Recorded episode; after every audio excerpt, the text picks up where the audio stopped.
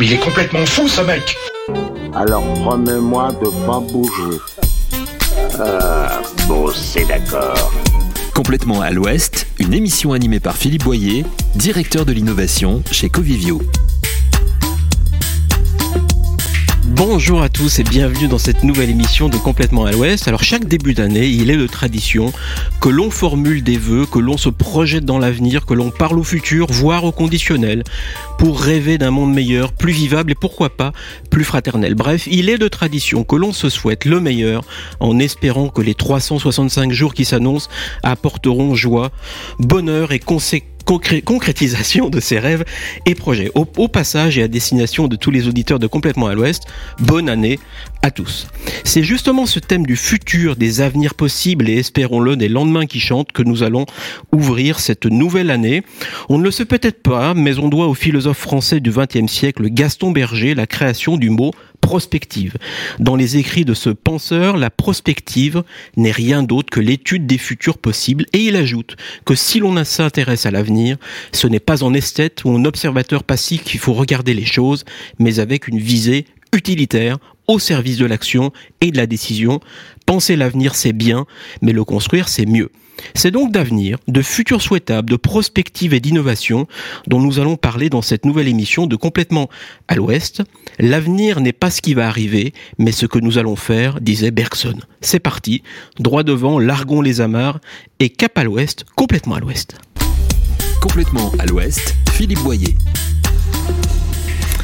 Bonjour Sylvain Louradour et bienvenue. Bonjour, merci beaucoup Philippe. C'est un grand plaisir de vous accueillir au micro de cette euh, émission de Complètement à l'Ouest, cette première de l'année 2023, au cours de laquelle, et vous êtes la personne idoine, nous allons parler avenir. Alors Sylvain Louradour, vous êtes directeur associé de NetExplo, Observatoire mondial des innovations numériques. Dites-moi si je me trompe, mais NetExplo a été créé en 2007 en partenariat avec le Sénat, HEC et l'Agence des Nations Unies, l'UNESCO, dont le siège est à Paris et votre objectif est d'identifier, de comprendre et de partager les enjeux de la société numérique pour faciliter la transformation des organisations publiques comme privées. J'ajoute qu'une fois par an, vous éditez une véritable petite bible de l'innovation pour qui veut comprendre les transformations du monde. Alors Sylvain Louradour, vous ne le savez peut-être pas, mais nos émissions commencent toujours par un court extrait sonore en référence à notre sujet. Et là, sous une forme un peu caricaturale, j'en conviens, nous allons voyager dans le temps et cela à la sauce hollywoodienne. Date dimanche 13 novembre 1955, 7h01. L'expérience spatio-temporelle d'hier soir a été apparemment un succès total. La foudre a frappé l'horloge de l'hôtel de ville à 10h04, projetant 2,21 gigawatts d'électricité dans la DeLorean, qui a disparu de son fantastique éclair de lumière, laissant deux traînées de feu derrière elle. J'en tire la conclusion que Marty et le véhicule spatio-temporel ont été transportés à travers le temps jusqu'en 1985. Après quoi? Après quoi? C'est le trou noir complet. En fait, je ne sais plus comment je suis rentré chez moi. Il est possible que la décharge de gigawatts, amplifiée par le champ de déplacement temporel engendré par le convecteur, ait créé une interférence dans mes ondes cérébrales, entraînant un accès momentané d'amnésie. Et en effet, il me revient que peu après la disparition du véhicule temporel, vers le futur, j'ai eu une vision de Marty qui me disait Je reviens du futur. Alors Sylvain Lourado, je ne sais pas si vous êtes cinéphile, mais vous avez forcément reconnu cet extrait de Retour vers le futur. Bravo, très bien. L'intrigue de ce film relate le voyage dans le passé d'un adolescent, Marty McFly, à bord d'une machine à voyager dans le temps fabriquée par le docteur Emmett Brown, sorte de professeur Nimbus à partir d'une DeLorean, ça a été dit, cette voiture de sport construite dans les années 80.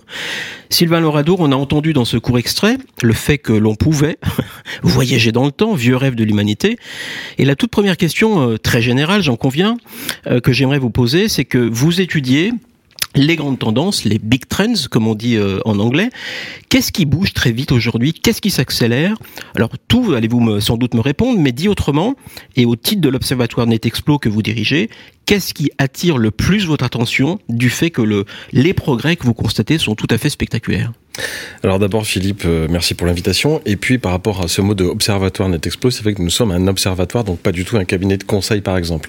Et la méthode est très simple, c'est que nous observons l'innovation sur tous les continents et dans tous les secteurs. Donc nos clients sont très euh, friands de cette observation parce que c'est une approche multiculturelle et multisectorielle de l'innovation. Et on part du principe, comme le disait Steve Jobs, de la créativité qui disait qu'une personne créative, c'est une personne capable de relier entre elles des choses qui, a priori, n'ont aucun rapport les unes avec les autres. Voilà pourquoi parfois nous relions des innovations du domaine de la santé, du business, de l'art, de l'éducation, etc., pour faire cette tendance. Donc, euh, pour vous répondre, Qu'est-ce qui bouge très vite voilà, qu'est-ce qui bouge très vite? Eh bien, trois choses bougent très très vite. C'est tout ce qui concerne les métaverses et les mondes immersifs. on va, on va en parler. On va en parler. Deux, euh, ce sont les innovations qui ont trait à la sustainability. Donc le monde durable, hein, euh, l'impact positif, etc. Tout un tas de vocabulaire qui tourne autour de la même notion. Et puis la troisième, euh, la troisième notion, c'est l'intelligence artificielle, qui pendant qu'on s'occupe du métaverse, qui est un sujet quand même passablement ridicule d'un certain point de vue, eh bien l'IA, elle réalise des progrès incroyables qui euh, s'adressent là aussi à tous les secteurs. Donc voilà les trois points sur lesquels nous avons remarqué que cette captation internationale de 3000 innovations par an nous porte. Alors un mot sur euh, sur l'IA. euh, Ces, derniers temps, énormément d'articles sur euh, Chat GPT, la Mhm. fameuse euh, IA qui permet d'avoir une conversation exactement comme on peut l'avoir actuellement entre humain à humain. Est-ce que pour vous, c'est en effet, c'était quelque chose de prévisible? Vous aviez déjà repéré cette innovation-là? Et, et c'est quoi la prochaine étape de ces ta- de ces agents conversationnels?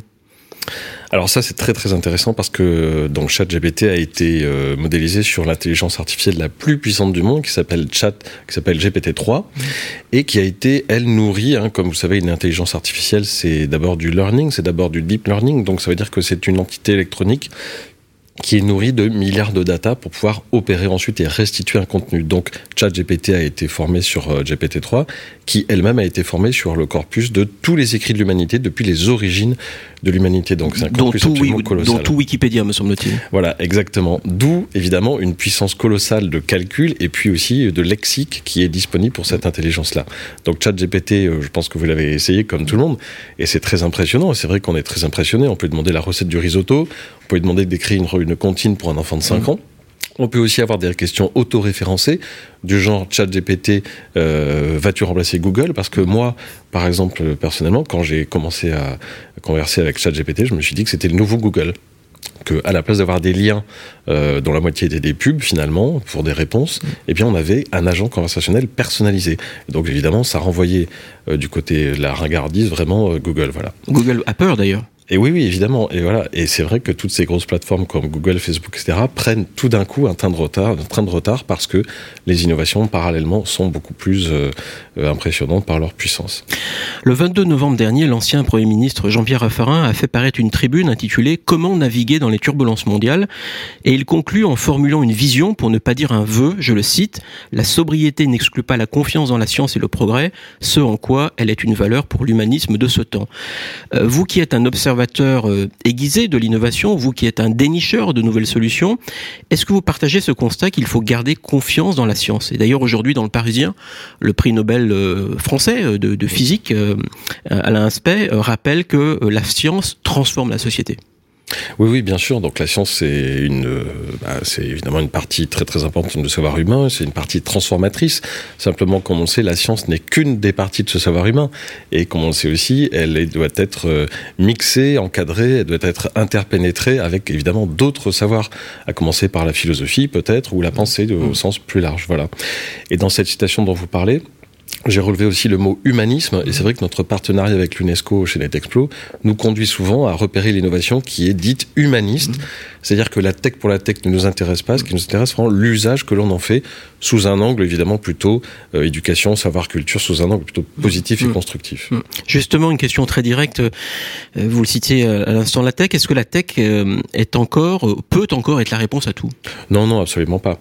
Donc la tech, c'est là encore l'usage qu'on en fait qui va être déterminant. hein. Donc euh, un exemple tout, bête, mais par exemple avec la pandémie, de nouveaux mots MAUX sont nés, et notamment la fameuse screen fatigue, la fatigue que l'on ressent devant l'usage euh, immodéré de l'écran.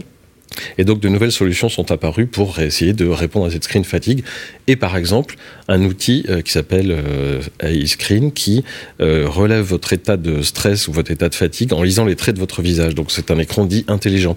Et il est capable pour vous détendre eh bien, de vous prescrire euh, des exercices relaxants à faire assis sur votre fauteuil.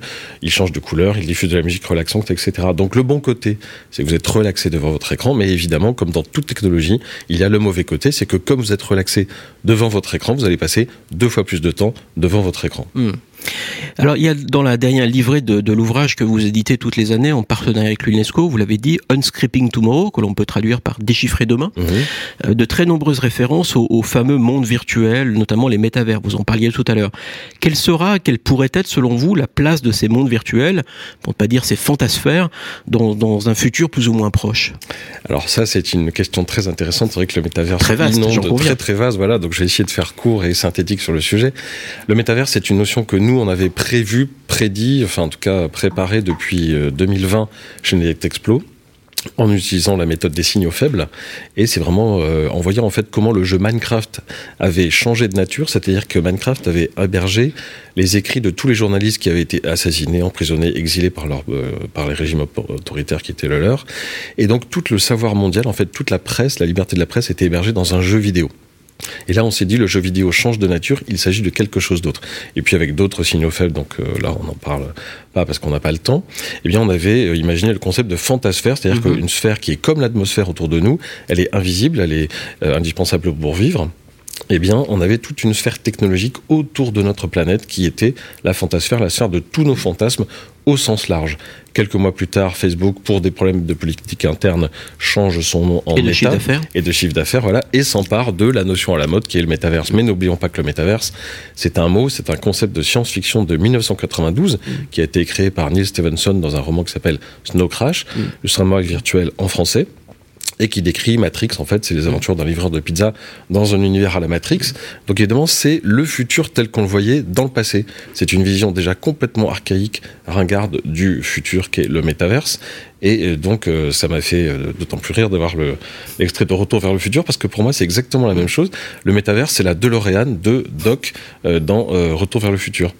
C'est la vision archaïque du futur tel qu'on le voyait dans les années 90 et voilà alors évidemment maintenant avec les technologies immersives et puis les milliards mis sur la table on assiste à la naissance d'autres choses. Mais ce sont des mondes en 3D des réalités virtuelles etc alors le devenir évidemment bah, il y a deux grandes deux grands champs d'application. Un c'est l'entertainment. Donc on peut passer en effet des heures sous un casque immersif sous une forme d'avatar X ou Y pour explorer des nouveaux mondes, pour explorer des nouvelles personnalités, etc., faire tout un tas d'actes d'achat, ce qui pose d'autres problèmes. Je sais pas si on y reviendra, mais la Mhm. question de l'avatar, c'est quelque chose de très intéressant. Donc en termes d'identité, par en exemple termes d'identité, bah, évidemment, imaginez une des caractéristiques du métavers, c'est d'être permanent. Ça signifie que quand vous éteignez votre ordinateur pour aller vous coucher, eh bien lui, le métavers continue à exister. Que fait votre avatar dans ces conditions-là? Est-ce qu'il se met en mode sommeil lui aussi? Ou bien est-ce qu'il continue à opérer avec une certaine autonomie C'est-à-dire à opérer tout ce qu'il peut faire dans le métavers, c'est-à-dire rencontrer des gens, faire des achats, voyager, se cultiver, etc. Et puis vous le retrouvez le lendemain matin euh, en ayant accompli un certain nombre d'actions. Ce qui pose deux problèmes, c'est un, quel degré de conscience de vous-même, de, de personnalité allez-vous lui donner? Et là, c'est la métaphore de l'ambassadeur. hein, c'est la meilleure forme qu'on ait trouvée chez Netexplo pour parler de l'avatar. C'est-à-dire que un pays envoie un ambassadeur de lui-même à l'étran- à l'étranger. Eh bien, nous, nous envoyons un ambassadeur de nous-mêmes dans ces mondes illimités. C'est notre avatar. Et puis, deux, la question des actes de cet avatar plus ou moins autonome se pose avec des actes criminels, comme par exemple les attouchements sexuels qui ont eu lieu quelques semaines après le lancement de Meta dans le métaverse. Voilà. Et là, on voit aussi, au passage, que l'immersion psychologique dans ces mondes-là est très très forte, puisqu'elle conduit à des vraies réactions de détresse euh, par les personnes qui en sont victimes. On parlait tout à l'heure euh, d'humanisme, on est en plein dedans, hein, et, euh, par rapport à ce que vous citez sur les dimensions, bien sûr, euh, éthiques du, du métavers qui sont Mhm. loin d'être d'être réglées, telles que je comprends euh, vos propos. Exactement. Alors, on va marquer une courte pause musicale avec ce titre que vous avez choisi. Peut-être Mhm. un, un mot en lien avec l'innovation, la prospective. Pourquoi les Daft Punk? Alors, Est-ce pour- qu'ils avaient ils ont une sorte de casque virtuel sur les yeux Oui, voilà, c'est ça. Bah, ils incarnent évidemment euh, là aussi une sorte de futur euh, imaginaire, un futur euh, rêvé, une sorte de futur de science-fiction. Je trouve que c'est un un duo, hormis la qualité de la musique, extrêmement créatif, extrêmement inventif, qui réinterprète les choses comme on aime bien le faire chez Netexplo, c'est-à-dire s'emparer de nouveautés, d'innovations, pour les réinterpréter et les réorienter dans le sens que l'on veut. Allez, on écoute.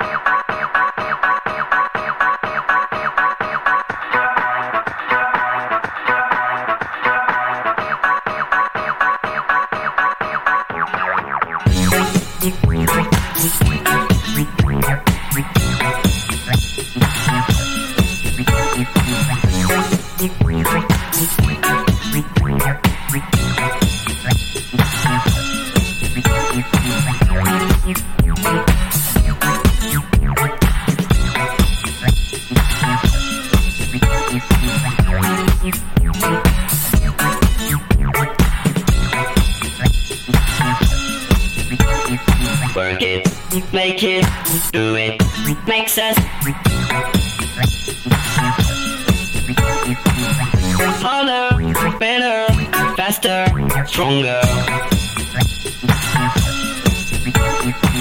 than power, power, never. Ever. After work is over. Work it, make it, do it, makes us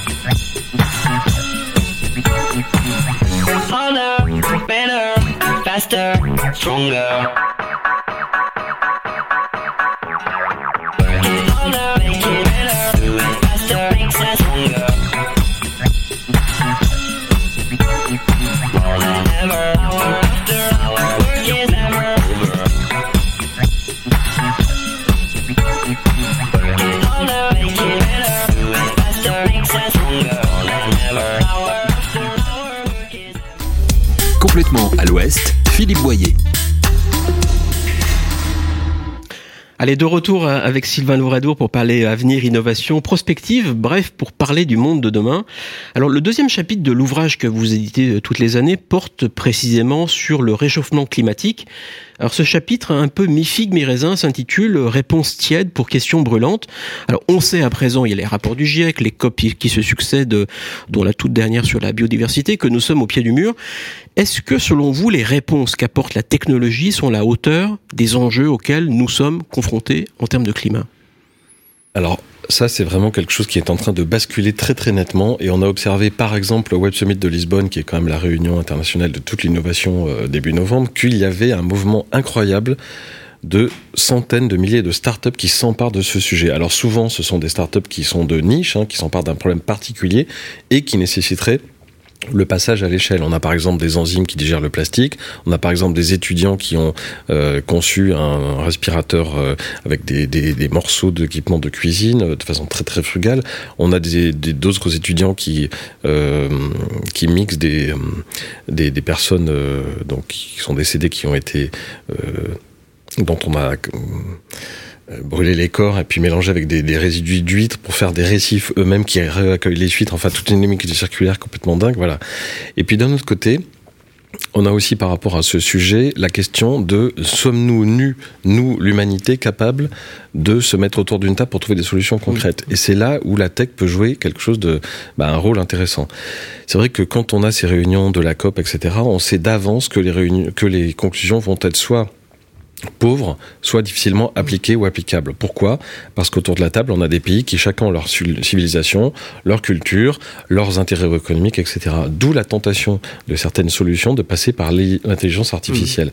Et récemment, on a une innovation qui s'a- qui s'appelle Rise N, qui, euh, bah, euh, qui justement euh, évite ce côté euh, multiples pays, multiples, multiples politiques, etc. C'est-à-dire que elle prend en compte les paramètres économiques et sustainable pour en faire un mix qui soit le plus objectif possible. Donc c'est intéressant parce que là où avant on avait plutôt peur du copter froid et objectif de l'IA, du copter puissant et froid, et bien là on s'en sert justement comme gage finalement de vertu. Hein, voilà. Donc c'est une solution qui tous les mois propose des, voilà des idées comme euh, la COP le, la COP le ferait, simplement des idées qui euh, sont au-delà des préoccupations égoïstes des pays.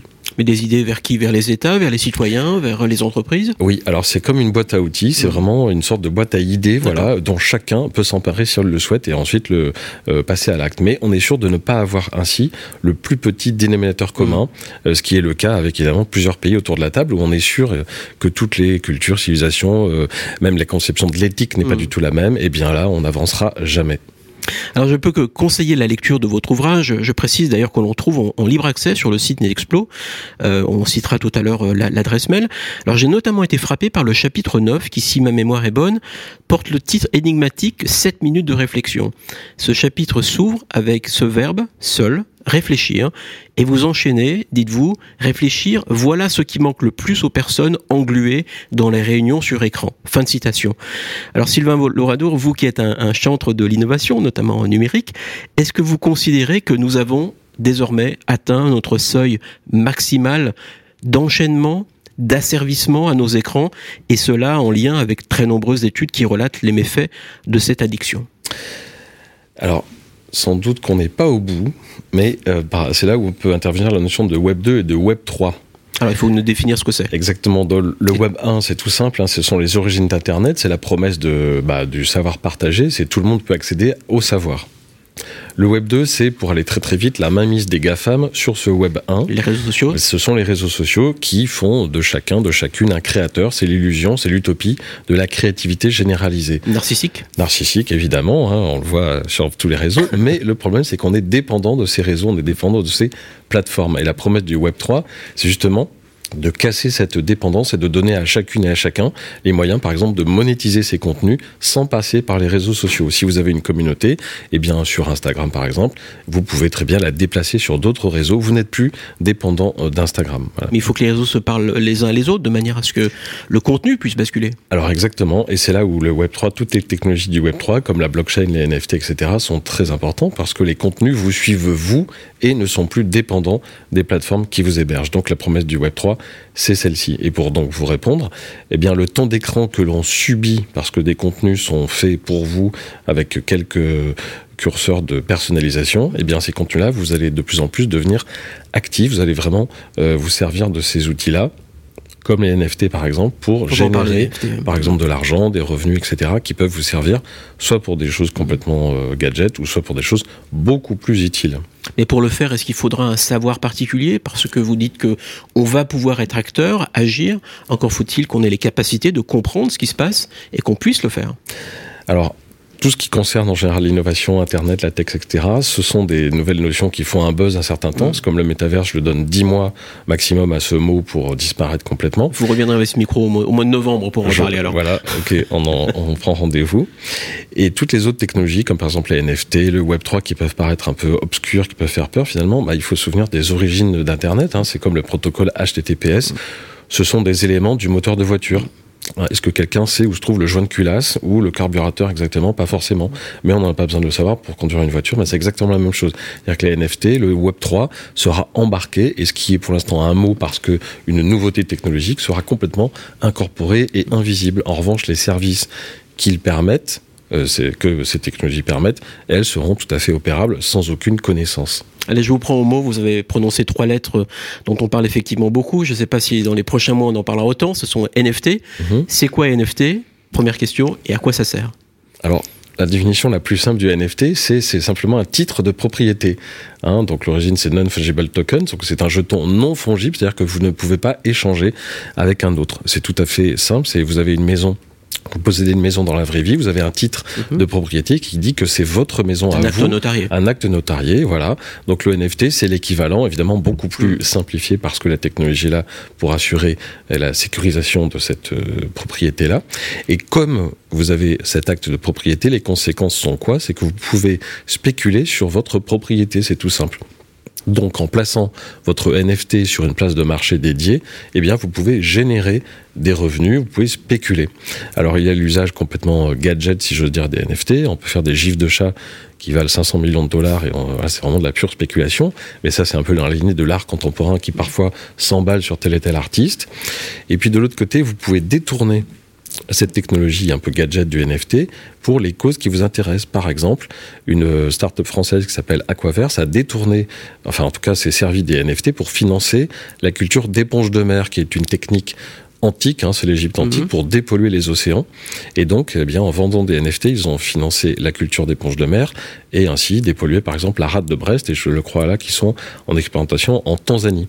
Voilà, donc c'est une... Donc ils ont créé leur, leur NFT, ils les ont Exactement. vendus, Oui. et grâce aux gains, ils ont pu financer une vraie action dans la vraie vie. Exactement. On a aussi un exemple euh, d'une start-up qui euh, inverse complètement un modèle traditionnel pour sauver les forêts. C'est-à-dire que si vous possédez des arbres, pour faire de l'argent avec, si j'ose dire, eh bien vous coupez les arbres, vous les vendez, et puis vous recommencez tous les 30 ans. Donc là, c'est l'inverse. Plus vous laissez votre forêt intacte, plus elle absorbe du CO2, plus le bilan carbone est positif. Et ce bilan carbone, sur une plage de marché dédiée, est monétisé. Et donc, eh bien, vous touchez de l'argent, vous êtes rémunéré pour laisser votre forêt intacte. Passionnant. Je ne sais pas si euh, dans les mois prochains, en effet, ce, ce- cet envol des NFT sera aussi euh, pertinent et, et prégnant qu'il l'a été au cours euh, de, de- de- des derniers mois de 2022. Alors, il y a pour l'instant aussi un sujet que nous n'avons pas abordé, c'est celui de la santé. Mhm. Alors, c'est peut-être le domaine dans lequel euh, les promesses sont nombreuses et les, et les prouesses bien, bien réelles. Vaccins contre notamment les cancers, en tout cas, c'est ce qu'on prédit pour 2023. Cœur artificiel, sans parler des rêves éveillés des transhumanistes qui euh, ne rêvent que de vaincre la mort. Euh, quel est votre regard sur ces innovations en matière de santé? Bah, là encore, je pense qu'il faut se méfier des fantasmes et des choses complètement euh, aberrantes. Vous parliez des transhumanistes, donc c'est une version euh, très intéressante, mais c'est c'est pas évidemment forcément ce qui nous concerne au premier Bien sûr, chef. je, euh, je ne compare pas du tout vaccin contre le cancer et non, non, non, bien hein. sûr, évidemment, bien sûr, j'ai bien, j'ai bien saisi les deux extrêmes dont vous parliez. Mais euh, il faut simplement voir, voilà, nous avons des très très bons outils à notre disposition. L'IA, par exemple, est capable de lire une, une, euh, une radiographie bien plus finement qu'un œil humain parce qu'elle est capable de reconnaître tout simplement beaucoup plus de nuances de gris que nous. Donc, euh, on peut prévoir par exemple une tumeur euh, de façon beaucoup plus précoce. Voilà, tout simplement. Donc, c'est un outil extrêmement puissant. Une deuxième euh, version de la technologie par rapport à la santé, deuxième utilisation, c'est la technologie prédictive, où évidemment on nourrit une solution avec tous les modèles euh, que l'on connaît, et eh bien euh, ainsi, vous pouvez tout à fait prévoir l'arrivée d'une maladie comme euh, Alzheimer ou Parkinson des années avant qu'elle n'arrive, simplement, par exemple, parfois en écoutant simplement euh, le son de la voix d'une personne.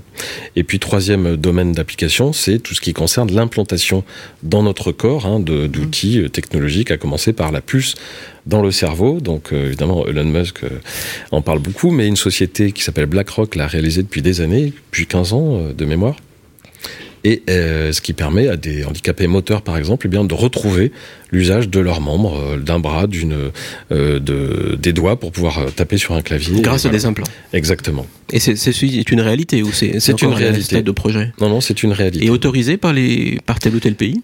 Oui, bah, pour l'instant, c'est donc une, exp- enfin, une expérience, c'est Mm. quelque chose qui a lieu aux États-Unis, mais donc dans le cadre de ce laboratoire, oui, oui, c'est tout à fait autorisé. Ce qui pose aussi la question de la régulation de Bien toutes sûr. ces avancées. Bien sûr. Alors un thème que j'aimerais aborder avec vous, et c'est presque la fin de cette émission, c'est celui de l'espace ou plutôt de la conquête spatiale. Mhm. Euh, D'abord, j'aimerais vous, vous entendre sur l'effervescence d'innovation dans ce secteur du spatial, où se côtoient euh, des grands groupes para-étatiques et des jeunes pousses. Et puis, euh, sous cet angle un peu plus philosophique et humaniste qu'on évoquait en début d'émission, que signifie finalement cette quête de- du spatial? Est-ce que c'est parce qu'on a déjà fait mille fois le tour de notre planète et qu'on rêve de se projeter ailleurs? Oui, alors ça, évidemment, c'est pas nouveau de se projeter dans l'espace pour euh, l'humanité. C'est le goût de l'aventure, le goût de l'inconnu, et c'est aussi, euh, comme l'infiniment petit, un support extraordinaire à l'imagination. L'imagination qui est quand même au cœur de l'innovation théoriquement, hein, si on veut vraiment inventer des nouvelles euh, solutions. Donc l'espace, en effet, c'est souvent la course au gigantisme par les films. par les firmes para-étatiques dont vous parliez. Mais aussi, l'espace, c'est quelque chose qui peut être étudié en tant que tel grâce aux nouvelles technologies. Par exemple, un collectif de chercheurs internationaux s'est mis en tête de reconstituer un cinquième du cosmos en 3D.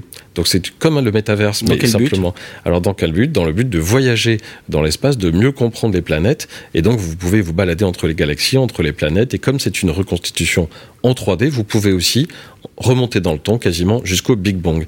Donc ça c'est une euh, innovation qui est en accès libre, qui s'appelle Uchu, donc c'est l'espace en japonais, et qui permet de voyager dans l'espace. Donc Par l'espace le biais on- d'un casque Comment, comment, oui, comment on y accède? euh, on peut y accéder soit par écran, soit par le, le biais immersif, évidemment.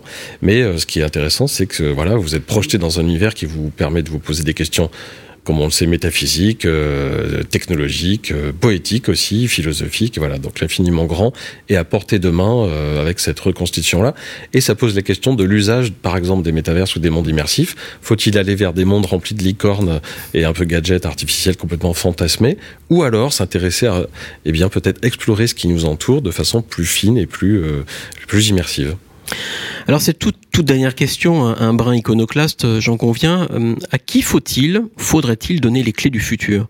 Cette citation fait écho à une citation qui, euh, cette question fait, fait écho à cette citation qui figure dans votre livre, citation d'Albert Einstein. Notre époque, alors nous sommes au XXe siècle quand il écrit ces lignes, notre époque se caractérise par la profusion des moyens et la confusion des intentions. À qui faut-il désormais donner les clés du futur? Bah, tout, euh, tout est résumé dans ce mot de intention. Je pense que l'intention, c'est vraiment ce qui peut guider nos actions. Et euh, moi, je les laisserai volontiers plutôt aux artistes, les clés du futur, euh, aux créatifs, aux créateurs de toutes sortes, qui souvent réinterprètent le monde pour donner des solutions, pas forcément utilitaires tout de suite, mais qui en tout cas changent notre façon de voir le monde. C'est évidemment le plus grand exemple là que j'ai en tête, mais c'est Picasso avec sa façon de déconstruire notre regard et de reconstituer sur un support la façon dont nous voyons la réalité. Et euh, donc toujours ce pas de côté, je pense, c'est très très intéressant quand on parle de tech et d'innovation. Et c'est vrai que l'artiste a toujours ce regard décalé, ce regard de côté, parfois critique, mais qui permet de prendre de la hauteur et en tout cas qui permet d'aller beaucoup plus loin. Bref, il faut s'intéresser aux artistes pour qui veut parler de créativité et d'innovation. À mon avis, oui. Un grand merci Sylvain Lauradour d'avoir accepté de participer à cette émission. J'avais encore euh, mille questions à vous poser, notamment pour parler des villes dites intelligentes. Euh, IA, on en a un petit peu parlé quand même. Mais, mais il nous faut respecter les 30 et quelques minutes de cette émission. Et alors, grâce à vous, euh, nous avons touché du doigt ce, ce que, ce que sera peut-être notre avenir, des propos, en tout cas, qui collent parfaitement à cette saison de début d'année, propice aux mille vœux que nous formulons en tout genre en cette période de début d'année. Je rappelle que toutes les années, NetExplo, que vous dirigez associé à l'UNESCO, cet organisme des Nations Unies, édite un petit livre gratuit sur les grandes tendances en matière d'innovation. Cet ouvrage peut être téléchargé sur le site netexplo.com. Lisez-le, c'est absolument passionnant. Et d'ailleurs, quand paraîtra le prochain? Le prochain paraît le 18 avril. Le 18 avril, parfait. Et quelle, quelle grande thématique vous allez balayer? Voilà, c'est très très simple, c'est que nous observons un retour à la réalité, c'est-à-dire que derrière les grands mots, les grandes phrases, les grandes actions, là on a vraiment besoin de la réalité, et de, de, de voir que la réalité nous a rattrapés et que là il faut vraiment euh, s'intéresser à ce, à ce sujet-là. J'aime bien cette dimension humaniste Mhm. et de la, de la, de la réalité. Alors pour notre prochaine émission, celle du mois de février, nous parlerons euh, Europe, diplomatie digitale, mais aussi euh, guerre, avec ce triste premier anniversaire de l'invasion russe euh, de l'Ukraine. Pour parler de ces temps troublés sur notre sol européen, je recevrai l'ambassadeur d'Estonie en France. L'Estonie, ce tout petit pays balte d'un peu plus d'un million d'habitants, pays frontalier avec la Russie sur près de 300 kilomètres. En attendant, l'émission de ce mois peut être bien sûr, vous le savez, réécoutée en podcast sur les principales plateformes en ligne. Et comme toujours, et j'y tiens un petit mot pour remercier nos amis techniciens qui œuvrent en régie et qui rendent possible cette émission. Voilà, c'est fini. On se retrouve le mois prochain. D'ici là, vous le savez, on garde le cap, cap à l'ouest, complètement à l'ouest. Mais il est complètement fou ce mec Alors promets-moi de pas bouger. Ah, bon, c'est d'accord. Complètement à l'ouest, présenté par Philippe Boyer, directeur de l'innovation chez Covivio. Une émission à réécouter et à télécharger gratuitement sur le site radio.imo.